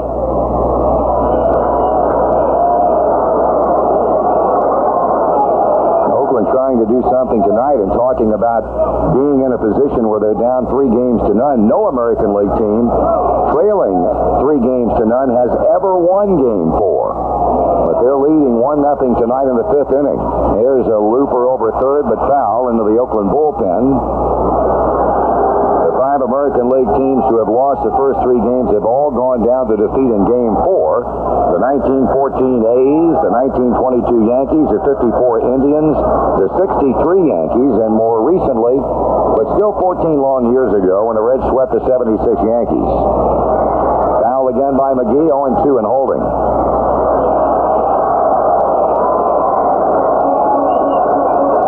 And an A's team has never lost four postseason games in a row since moving west from Kansas City. But still anybody's game, 1 nothing in the fifth inning. The pitch. And he missed and not by much. A ball.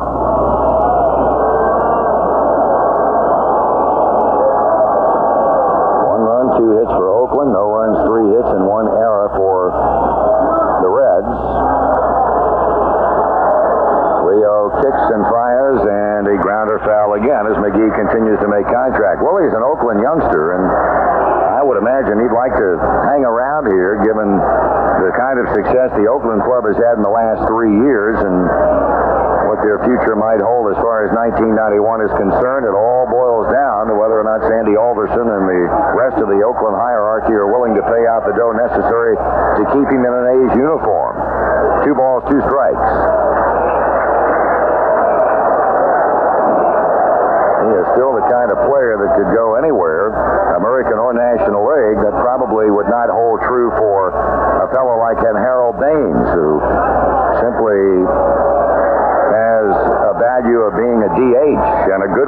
the way he can swing the bat. Hard hit ground ball. Duncan makes a pickup, and he'll throw McGee out, and that ends the inning. And for the third straight time, Oakland has gone down in order. Yet at the end of five, they lead Cincinnati 1 0. Joe Nuxhall, Marty Brennaman back at the Oakland Alameda County Coliseum. We're in the sixth, and it's a close encounter, one nothing. Oakland trying to stave off elimination. Down three games to none. Got a first inning run off Rijo, while the Reds have not been able to dent the plate in five turns at the plate against Dave Stewart. At the top of the order coming up, Barry Larkin, who's fly to center and bounced out to third. Know, we've been uh, talking about all year long and tallying up the monies accrued due to base hits by Barry Larkin for the caring program for children. If Barry keeps hitting and the Reds ultimately win this World Series, a number of needy Ohio children receiving health care through the caring program for children could reach at least 550. Barry, of course, has had an excellent World Series so far get things started here in the sixth inning as Stewart comes to him, and the pitch is high and tight a ball. Cellular One announced yesterday it will double its season-long contributions to the caring program if the Reds defeat the A's in the series, and Barry, of course, has done extremely well, and since Community Mutual Blue Cross and Blue Shield matches all caring program contributions dollar for dollar, Cellular One's new commitment guarantees a total of at least $122,800 for the season, and that would be enough to enroll 538 children. Two balls and no strikes on Larkin, and Barry takes high ball three. So Stewart has gone to within one pitch out of the strike zone away from putting Larkin on to begin the sixth.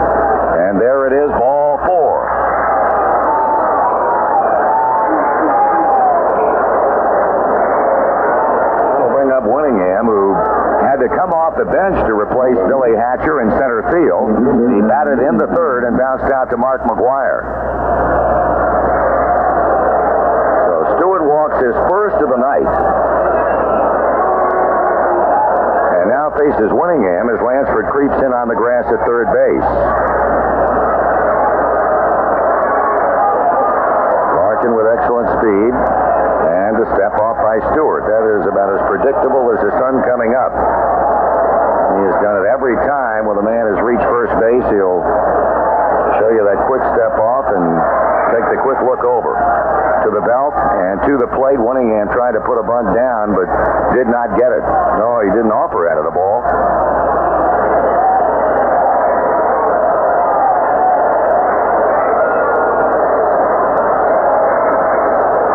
Herman away from the plate, checking it out with third base coach Sam Perlozzo. Steps back in. Looking for his first hit in this World Series. Larkin leading, and Stewart turns and throws over to Mark McGwire. Cincinnati sits tonight a single by Sabo with two outs in the second, a leadoff Oliver double in the third, and a single leading off the fifth inning by Chris Sabo. Now Lou Piniella comes out of the dugout, points down uh, toward the left field line. It's Well, Marty, something- there was someone with a light down the left field line, uh, and I don't know whether it was a TV camera or someone with a flashlight, but nevertheless, uh, the uh, third base umpire is headed down that way. Frank Pulli, along with a couple of the Oakland's finest, and uh, apparently somebody with a flashlight shining it into Herm's eyes, and Lou picked it up right now, and let's see if they find the culprit and uh, remove him from the ballpark. Well, the police officer standing right down there at the on the warning track, looking up into the stands. Frank Pulli pointed out the person in question, and now with the walkie-talkie, the police officer has uh, gotten one of the stadium ushers or attendants to come down in the area to see exactly. That's exactly what it was—a flashlight. Guess when desperate times arise, desperate measures are needed. And that Oakland fan feels if a flashlight might help the cause of his ball club, why not? But Lou Piniella picked it up immediately, and it didn't take him long. They might well have wasted a few bucks. He too, might have. he- they're taking him out of the park. Mm-hmm. Well, you dance, you got to pay the fiddler. He danced, and he's going to pay. Here's Winningham now with a count of a ball and no strikes. Lansford well in at third, and the step off by Stewart and the look over.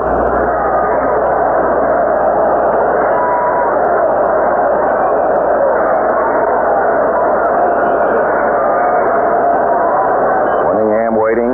Stewart stretches, pauses. Larkin goes. The pitch is swung on. Line drive left field. That's going to be a base hit. Here comes Barry to third and dropped by Henderson.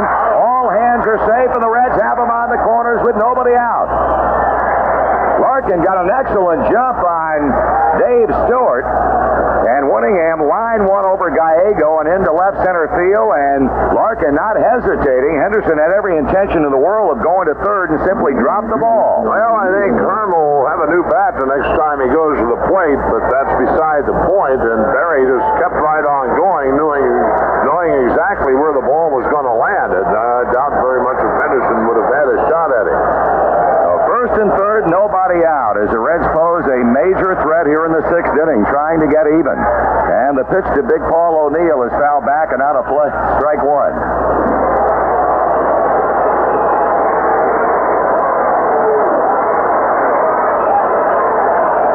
O'Neill has bounced to second, has struck out. Make up for a lot of lost ground in this World Series. He, his average now stands at 091 with only one hit, a single last night in game number three. The infield back at double play depth. They'll give up the run. All over his last seven. With runners in scoring position, Stewart back to the plate, and it swung on and popped up. The shortstop will play it. Mike Gallego and Stewart a third of the way home.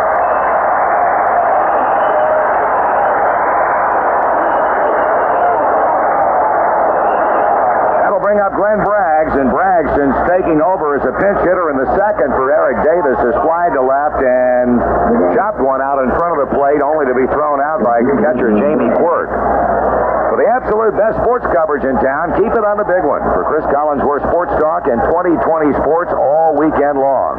It's on your official World Series station, 700 WLW.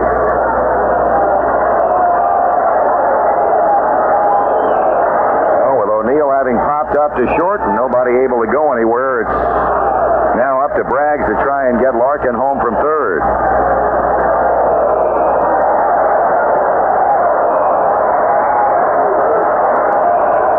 Stewart throwing, Braggs taking outside, ball one.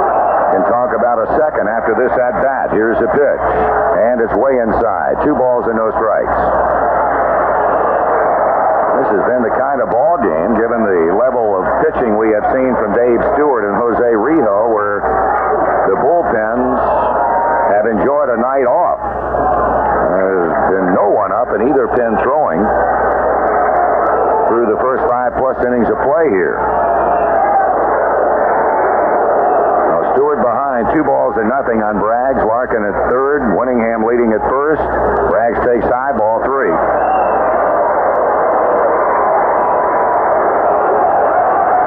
The fans starting to get a little bit uneasy.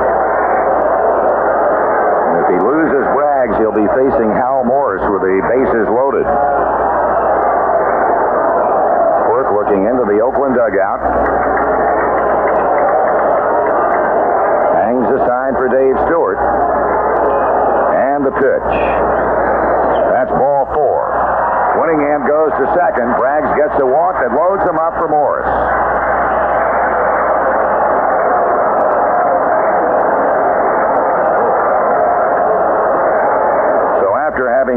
to batter in the first five innings tonight. Dave Stewart has issued two of them in the sixth.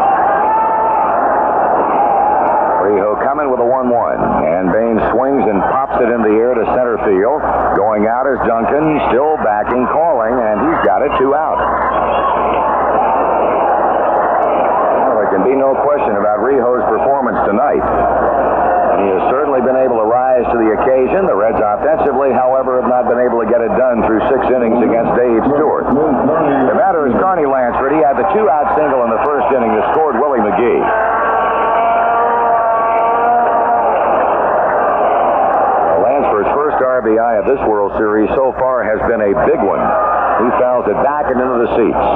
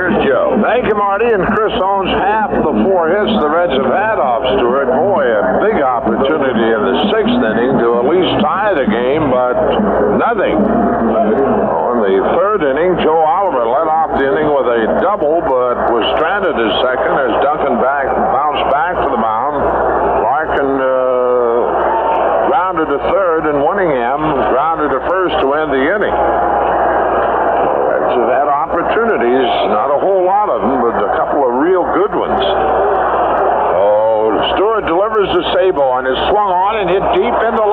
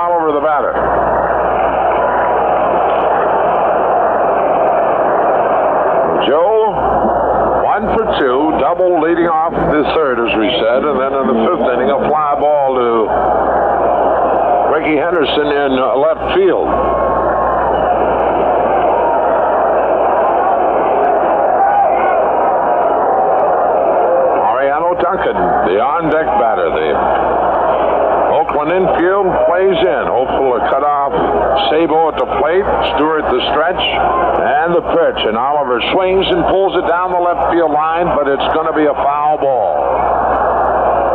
0 1. Now, Jamie Quirk will have a word with Dave Stewart.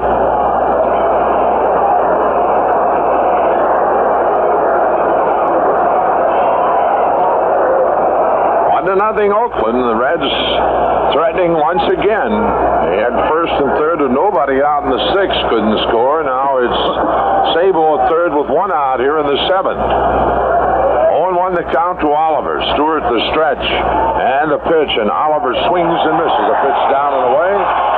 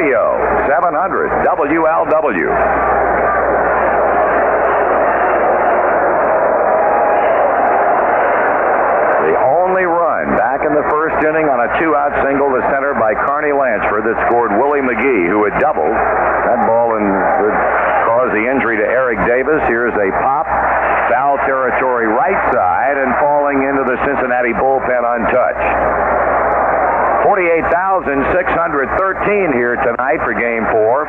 48,613.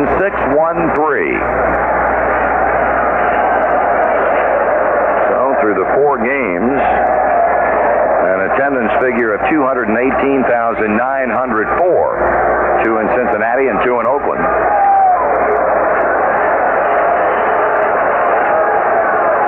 Stewart rocks, kicks, and fires. And Larkin hits it hard, base hit. That ball's into left center field.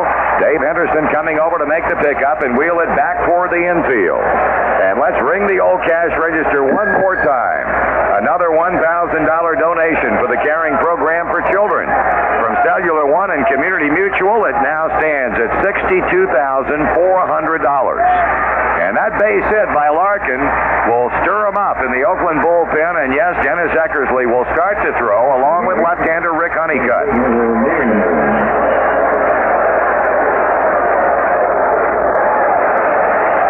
Herm Winningham, who has had a base hit and two times to the plate. Play him shallow at third base. Six hits now for the Reds. Larkin's first of the night as he leads at first base. And the stretch and the pitch, and here's a bunt attempt, but foul, and that ball apparently went off the left wrist of plate umpire Ted Hendry. Got him on either the wrist or the hand as, as Winningham fouled it off.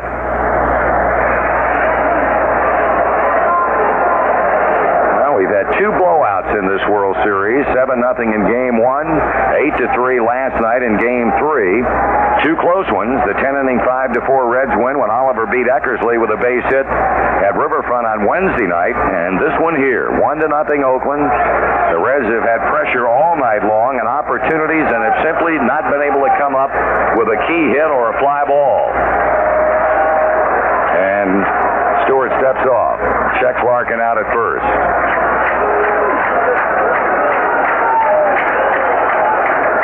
Reds have attempted but one stolen base tonight, and that was Hatcher after being hit by a pitch in the first inning, and Jamie Quirk threw him out.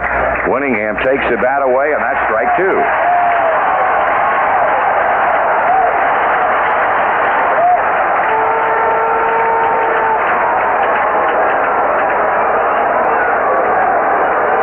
Well, that pitch looked inside and high. So Herm trying to move Barry along with a bunt. Instead finds himself in a two-strike hole, and things continue to go right for Oakland. But I guess if you're an Oakland fan, you've got to be saying to yourself, well, sooner or later it had to happen. tonight, at least through seven. The bunt off the third base side. A good one picked up by Quirk. Throwing, didn't get him. Base hit by Winningham. Good bunt by Herm. Stewart broke off the mound. Quirk ran out to the third base side, picked it up, fired to McGwire, and Winningham beat it out, and the Reds had their first two men on base.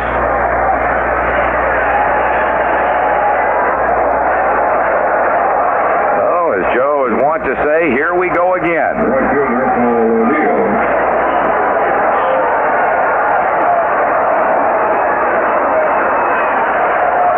First and second, nobody out. The Reds putting Dave Stewart's feet to the fire one more time. And Paul O'Neill, hitless and three times up. Stewart has worn him out in this game. And the pitch, and he squares to bunt and takes the bat away, and that's ball one. Well, if they carry on through with the assignment of having O'Neill bunt, we can tell you the only sacrifice bunt he had the entire 1990 season was in the first game of the year, that extra inning win down in Houston.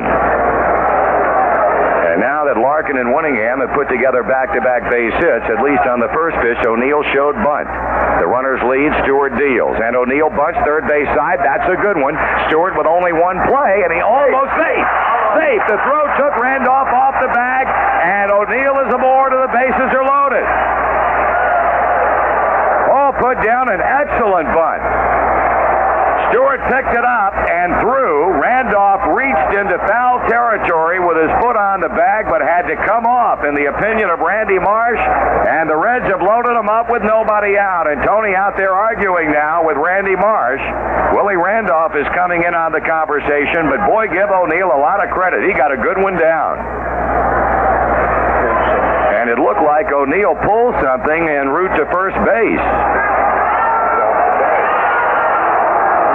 Replay we saw, he's off the bag. Marty, uh, the thing is uh, where uh, Willie was not, if he's standing on the bag, he's out, but his foot was to the home plate side of the bag and wasn't in contact with it. There's no question of the, that he, he got the ball, but his foot was not in contact with the bag. And Randy Myers, the first base umpire, he really had a, a good angle on calling the play. Score that a sacrifice for O'Neill and charge Dave Stewart with a throwing error. So the bases are loaded, nobody out, and the batter is Glenn Braggs, who pinch hit for Eric Davis back in the second. He's 0 for 2 with a walk. The infield playing back. And the pitch on the way, and Braggs fouls it back and out of play, and that looked like a pretty good pitch to hit.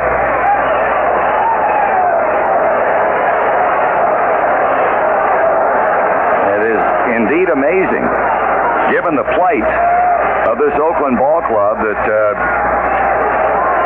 that Tony La Russa is electing to stay with Dave Stewart rather than bring on Dennis Eckersley. I think that's what Eckersley's for. But this is really, uh, you know, I know Tony has run the ball club and he feels Stewart's still throwing well, I guess. Braggs down a strike. A pitch, and it's swung on and grounded toward shortstop, fielded by Gallego. He throws to second, and that's all they get. They get the force out at second base on Paul O'Neill as Larkin comes across with a tying run. Winningham goes to third, and Braggs picks up the run batted in.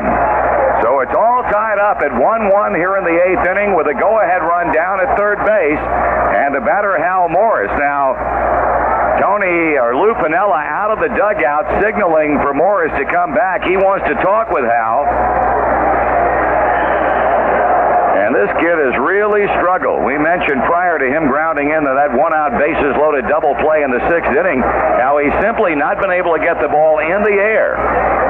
And it looks like Tony La Russa is going to call on left-hander Rick Honeycutt, although he's not made the motion down there as yet. He's just now reached the mound. Well, of course, Hal has had his opportunities in the sixth inning, had a opportunity and grounded into his double play with one out, and uh, certainly we hope that things will come out better this time. I think Tony might be talking over the possible suicide squeeze or the possible double steal by Braggs and Winningham. Just kind of uh, going over things with Carney Lansford, uh, Jamie Quirk, and uh, Dave Stewart, and Lansford, uh, Lansford has a word with Mike Gallego, and now Gallego goes over to uh, have a word with Willie Randolph. So the infield will play halfway play where they can either go to the plate or go for the double play. And again, Hal Morris looking for a pitch that he can get up in the air, short of getting a base hit, at least hit a fly ball deep enough to enable Winningham to score from third. Stewart, of course, working out of the stretch and his pitch, and it's taken down low. Ball one, and he had squared to bunt. I don't know if a suicide, I mean, a safety squeeze might have been on. Marty, I think maybe uh, to keep him from swinging at the first pitch that uh, Lou, and this is just a guess. Good Lou point. said, hey, you go bluff a bunt on the first pitch. A step or so in on the grass at third. As Joe mentioned, Gallego and Randolph are about halfway. And a step off by Stewart. Credit Braggs with a run batted in. Grounded to short. They got the force play on O'Neill, who appeared to pull something, running from home plate to first base. Then went in and attempted successfully to break up a double play. Now the 1-0 Nopa throw on to first base, and, and Braggs is back. Run, seven hits, an error for the Reds, a run, two hits, and an error for the A's. The game is tied here in the eighth inning at 1-1. The go-ahead run at third base in Winningham. Morris waiting on the pitch. And Stewart unloading to the plate. And a swing and a high fly ball hit back into right field. That's going to get the job done. Willie McGee makes the catch. Winningham tags and comes home. And the Reds in the eighth inning have taken a 2 to 1 lead.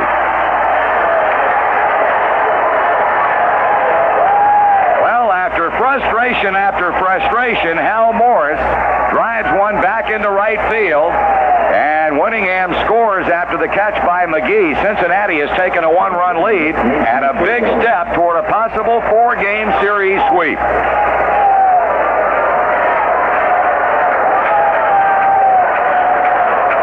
Sabo, who is three for three tonight. Eight hits in his last ten times up in this World Series. And the pitch to him is taken for a strike. Sabo has collected nine hits in the four games, so a hit now would equal the World Series record for total hits in a four-game series. And the runner goes, and the pitch is fouled off. Will come back, and the count is nothing in two on the Reds' third baseman, now batting an even 600 in this World Series. It looks like the Reds are going to get their bullpen up and going.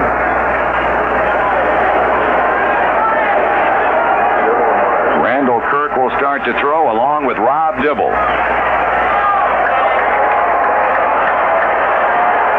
Stewart had two strikes. Braggs back at first. The pitch and a very high pop-up will be in play in foul territory. Jamie Quirk defers to Mark McGwire, who makes the catch, and that ends the inning. But the Reds get two runs on two hits, one error, and one left. And at the end of seven and a half, it's the Reds two and the Athletics one.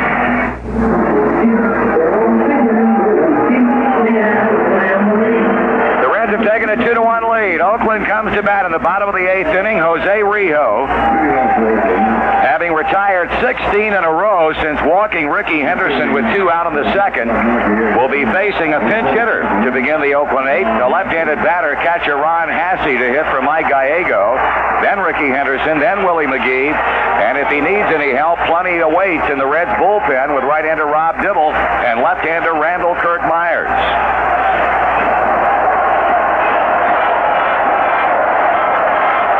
Hassey hit 213 during the regular year, five home runs, 22 RBIs. Rijo through seven has been magnificent. His first pitch of the eighth inning to Hassey, and it's taken for a strike. Ron was the first game starter behind the plate, or make that the second game starting catcher for Oakland. He checks his swing on a fastball, and the count evens at one ball, one strike and drove in a run in game number two. He had a hit in three times up and got an RBI on a sacrifice fly. One ball, one strike. Rijo sights the sign, kicks and he throws, and the pitch is in the dirt. Hassey goes down as the ball bounces away from Joe Oliver. So two and one on the pinch hitter for Oakland. Uh, Morris sacrifice fly. 1-1 tie after Braggs get into a force play at second to get the tying run in at the top of this inning. And at this stage, you can bet the ranch that Lou Piniella will not waste any time in going to his nasty boys. And Dibble and Char and Myers are the two guys that are up and ready if needed. Here's a pitch. And he went strike two. Two balls, two strikes.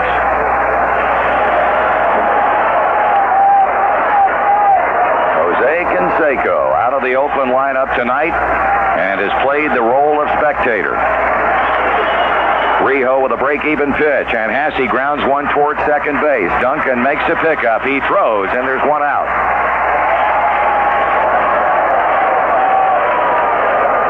That will bring up Rickey Henderson, who's fly to left, walked, and struck out.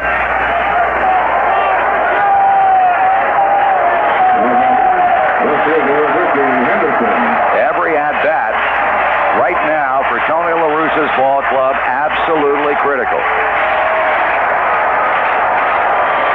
Sabo deep at third, guarding the line. Now coming a step or so away from the line at third base.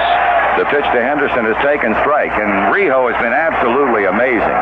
First pitch, strike after strike after strike. Nothing in one to count. Henderson with one out on the bottom of the eighth.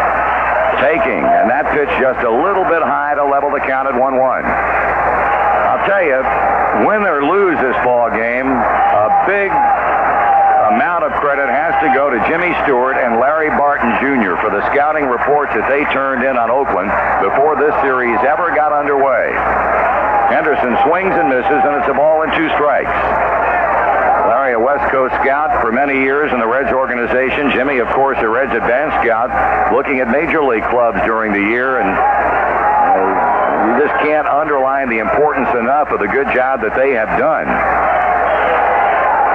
Here's a pitch, and Henderson goes. He went. Yes, indeed. Hendry throws the right hand up. Oliver drops the ball, and now will throw on to first base to complete the strikeout. And Hendry gives it to Henderson one more time just to let him know you're gone. That is eight strikeouts for Rijo.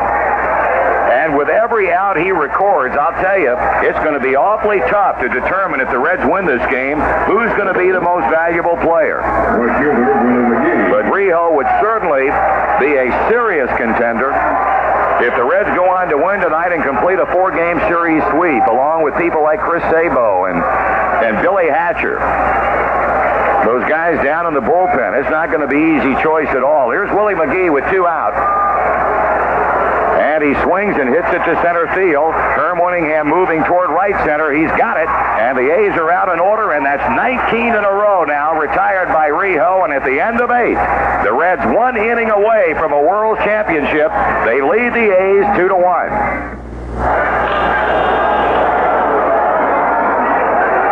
Two to one Cincinnati. We're in the top of the ninth inning here at the Oakland Alameda County Coliseum. Dave Stewart still on the mound as he goes to work against Todd Benzinger, and the pitch is swung on and bounced to Randolph at second. He moves toward first to field, and he tosses on to Mark McGwire. A change on the Oakland infield. Mike Bordick, the rookie, who we alluded to earlier tonight, has now taken over at shortstop from Mike Gallego. And the hitter is Joe Oliver. He's doubled and three times up.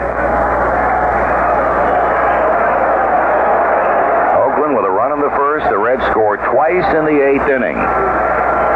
Here's a pitch to Oliver, and it's swung on and fouled away. Strike one. Myers and Dibble have now retired to the bullpen bench. They will no doubt be back up and throwing when Rijo goes back out in the bottom of the ninth inning. Swung on and a high fly ball to left. Rickey Henderson comes on to put it away for out number two, and we'll pause for station identification on 700 WLW. Dave Henderson has retired the first two batters in the ninth inning and now goes to work on Mariano Duncan. He throws and Duncan takes a strike. I'm sure Dave Stewart has to wonder or will be wondering as he heads toward that third base dugout when he gets a final out of the Reds ninth inning whether he will get a chance to pitch again in 1990. Here's a pitch and it's swung on and that one's in the air to center field. Dave Henderson who will lead off the bottom of the ninth makes a catch and that's all for Cincinnati. After eight and a half innings of baseball, the Reds are three outs away from a Oakland Athletics, after a great year that saw them win 103 games during the regular season and then sweep the Red Sox in the American League Championship Series, have come down to three final outs. They trail the Reds by one. Cincinnati, with a World Championship in its grasp for the first time in 14 years, and Rijo will have to get some tough customers and nail it down. Dave Henderson leads it off, and the pitch is swung on and missed. Once again, Myers and Dibble are up in the bullpen. A right-handed batter in Henderson, a left-handed batter in Baines, and a right-handed swinger in Carney Lansford. That is the trio who will definitely bat off Rijo here in the ninth inning. His strike one pitch to Henderson is foul straight back, and Rijo in front 0-2. For the record, Henderson has popped to second, struck out, and fly to center field.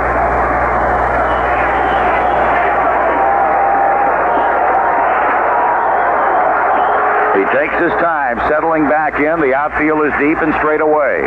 Rijo rocking on the mound, throwing, and just down low and close enough for Henderson to think about. He started the bat around ever so briefly and was able to check it in time. One ball, two strikes. Braggs deep in left, Winningham in center, O'Neill in right. Sabo deep at third, guarding the line as Benzinger is at first. Here's a pitch. And strike three call. He got him looking. And that is nine strikeouts for Jose Rijo. It is the 20th consecutive batter that he has put aside since the walk to Henderson with two out in the second inning. And now Lou Piniella slowly making his way out of the dugout. And we are probably going to see Randy Myers be brought on to face a left-handed batter, which would then possibly put in the mind of one manager, Tony La Russa, to bring Jose Canseco off the bench to hit. Lou has just now reached the stadium mound. Rijo standing there with hands on hips, and the call has immediately gone to the bullpen for Randall Kirk Myers. So Rijo, nothing short of brilliant tonight for eight and one third innings, leaves having retired 20 in a row and nine strikeouts, and leads by a run. Myers will come on to attempt to finish it, and we'll be back in just a moment. Randy Myers on in relief, and as expected, Tony La Russa counters that move bringing on the Cuban, as he is affectionately known on the Oakland Ball Club, Jose Canseco to pinch hit for Harold Baines. The much maligned Canseco in this World Series. The problems he had defensively in right field in the two games at Riverfront. And his anemic bat with only one hit in 11 times up. That a home run at Riverfront on Wednesday night. A gargantuan blast to the opposite field into the green seats in right. And he steps to the plate now, a non-starter tonight. It was shocking in many quarters of the masses of media who have covered this World Series. But plate tonight with one final chance at producing. And the pitch from Myers is at the knees for a call strike. We may see Randy Myers face, well, well, we'll see. He's facing Canseco batting for Baines, and we may well see Rob Dibble come on to face Carney Lansford.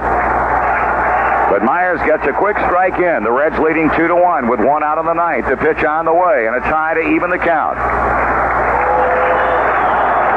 After a year that saw him hit 37 home runs while driving in 101 runs, tailed off badly in the final six, seven weeks of the year because of a back problem. Myers unloading, and it's fouled back and will fall just below our broadcast booth. Randy in front, one ball, two strikes. Oakland led until the Reds scored twice in the eighth. And that's the score, two to one. Cincinnati two outs away from a world championship. Eight in the third innings, two hits, one run earned, three walks, one intentional, and nine strikeouts. Myers to the belt and to the plate, and it's high, and it's two and two. It has become a rather chilly night here in Oakland, California. The Reds fans with the ball club sitting in the upper deck, and they are way up in the sky, hoping that the bullpen and the nasty boys can finish it off. Canseco with a late swing, but with good bat speed and got around on it to foul it off. The A's came into this fourth game with a team batting average of 245. Compare that with the Reds' 342. Oakland has been checked on only a first inning double by Willie McGee and a run scoring single by Carney Lansford. They've not had a hit since the first. It is two and two on Canseco. Oliver sets a target, the pitch, and just missing with a breaking ball down and in to run it full.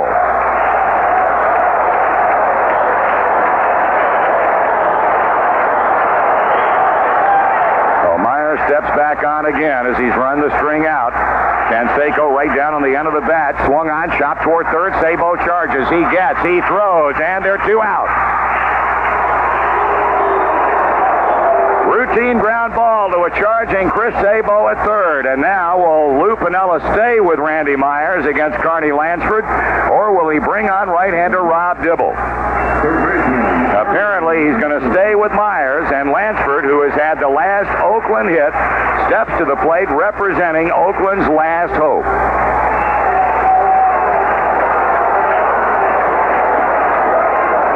He has since the inning single, flied out and grounded out. Myers kicks and throws. Lansford takes it high. Ball one. Their last World Series appearance in 1976 resulted in a four-game sweep of the New York Yankees. 14 years later, they're trying to do it to Oakland. And Myers comes head high. Two balls and no strikes. Jamie Quirk is due to bat next, but we note that Terry Steinbach has come out of the dugout and has moved to the on-deck circle. And if Randy Myers is unable to knock off Lansford, I think without question we'll see Dibble brought into the ball game. He has grounded out Canseco after Rijo struck out Henderson to begin the ninth. Myers needs a strike, and it's shot foul off third, two and one. 7 nothing in game one, Cincinnati. 5 to 4 in 10 in the second game at Riverfront. Last night, 7 in the third, the Reds roll to an 8 to 3 victory, and they lead 2 to 1 with one out to go in the bottom of the ninth inning, one out away from a World's title.